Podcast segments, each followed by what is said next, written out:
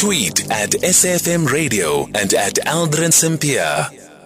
Well, it's nine minutes now before five o'clock in conversation with Michael Rossouw, Senior Investment Consultant at 10X Investment. Today, we continue our living annuity discussion focusing on fees.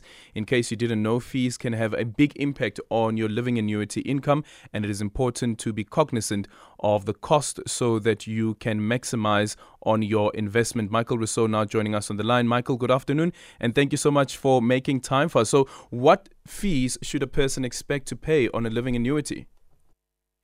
Uh, hi there, Aldrin. Uh, yes, uh, fees is quite an important factor when uh, doing research on living annuities. Uh, I suppose because most people don't, you know, it's not their day job. Um, the one thing that most investors struggle with is just having a gauge for what's a good fee, an average fee, or what a high fee is uh, in terms of paying for a living annuity. And um, just to help investors with with that gauge, anything one percent and less is a good fee. Um, anything between one and two percent per annum is an average fee and anything higher than 2% um, is actually quite a high fee. Uh, but I would say that's also left for interpretation because on the rare occasion, a 2% fee can be justified. So you want to sort of always look at it in conjunction with the returns that you're receiving. But I want to make a just a warning to our listeners. Our industry tends to struggle with full disclosure when it comes to costs. So you, when you're asking for total fees, you want to sort of use this investment jargon term called EAC, effective annual cost. I would go as far as saying that if you don't know your EAC, effective annual cost, then you, you probably don't know the fee that you're paying on your investment. Would you advise to ask for that? Uh, always, always, always. It should be a number one rule, and it's always there to protect you, just from non-disclosure. Yeah, and is there any correlation between the high cost on living annuities and the performance of of of of, of that annuity? Uh, no, that's not the case. Uh, it's not like a retail store product um, where you know the higher the cost, the higher the quality uh, there's there's not necessarily a correlation between a high cost and uh, a high net performance. Mm-hmm. And can a living annuity work within a portfolio of investments? Yes, yes. Uh, and there's different types of investment vehicles. Like a living annuity is one type. Uh, you'd have unit trusts, fixed deposits, tax savings accounts. These are all different types of uh, investment vehicles, and they are all used for certain goals.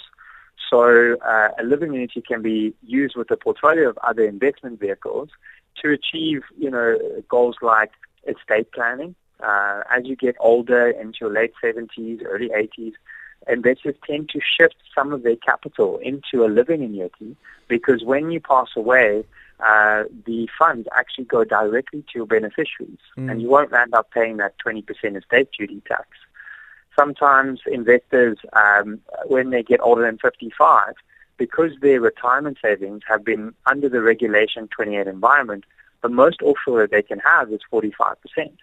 So they tend to actually retire their funds because they want more than 45% offshore exposure and then I think the main reason why people use living annuities is because it's now time for them to start drawing an income from their living annuity, from their retirement savings. Yeah, so, so that that speaks to the tax implications of a living annuity. Yes, yeah. So when you tr- when you retire your funds mm-hmm. uh, from your retirement funds to a living annuity, there's no tax upon the transfer. It is a tax-free transfer um, unless you withdraw sums out. So first 550,000 is tax free, and then as you go more and more above uh, 550, you end up paying tax uh, upon that withdrawal above it.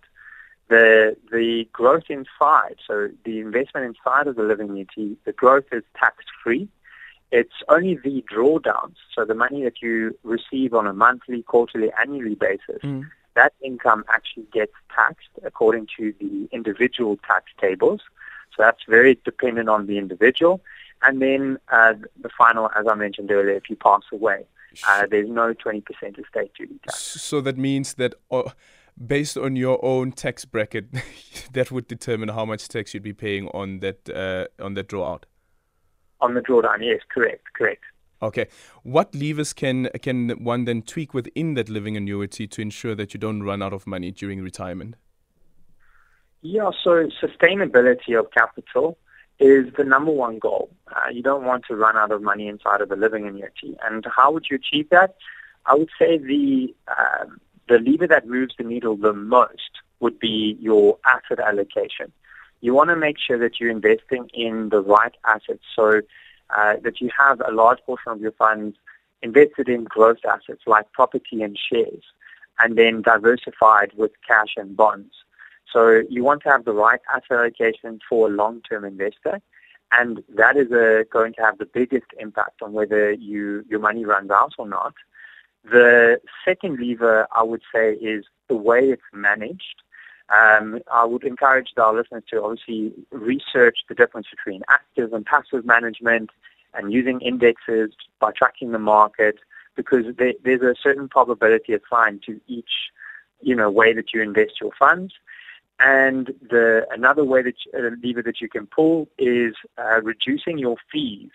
Now, reducing your fees without compromising your returns. Always look at fees in conjunction with the returns.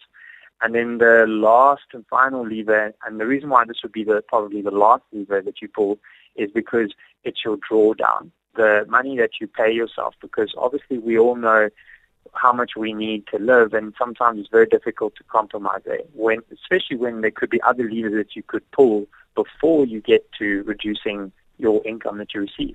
A quick question, Michael, here from one of our listeners. If a person ceases to be a tax resident, how will he be able to access his pension on retirement? Uh, yes, so naturally the rules of the, the, it depends on which fund that they're in. Uh, they can go through financial immigration. Um, that's now become a three-year process. So if you retire your RA or your um, pension fund, provident fund, then you would have to wait three years before you can pull the full funds out. Um, if you are retired already and then you move abroad, I've got quite a few investors that are already living abroad. The rules of the living annuity state that the income must be paid into a South African bank account.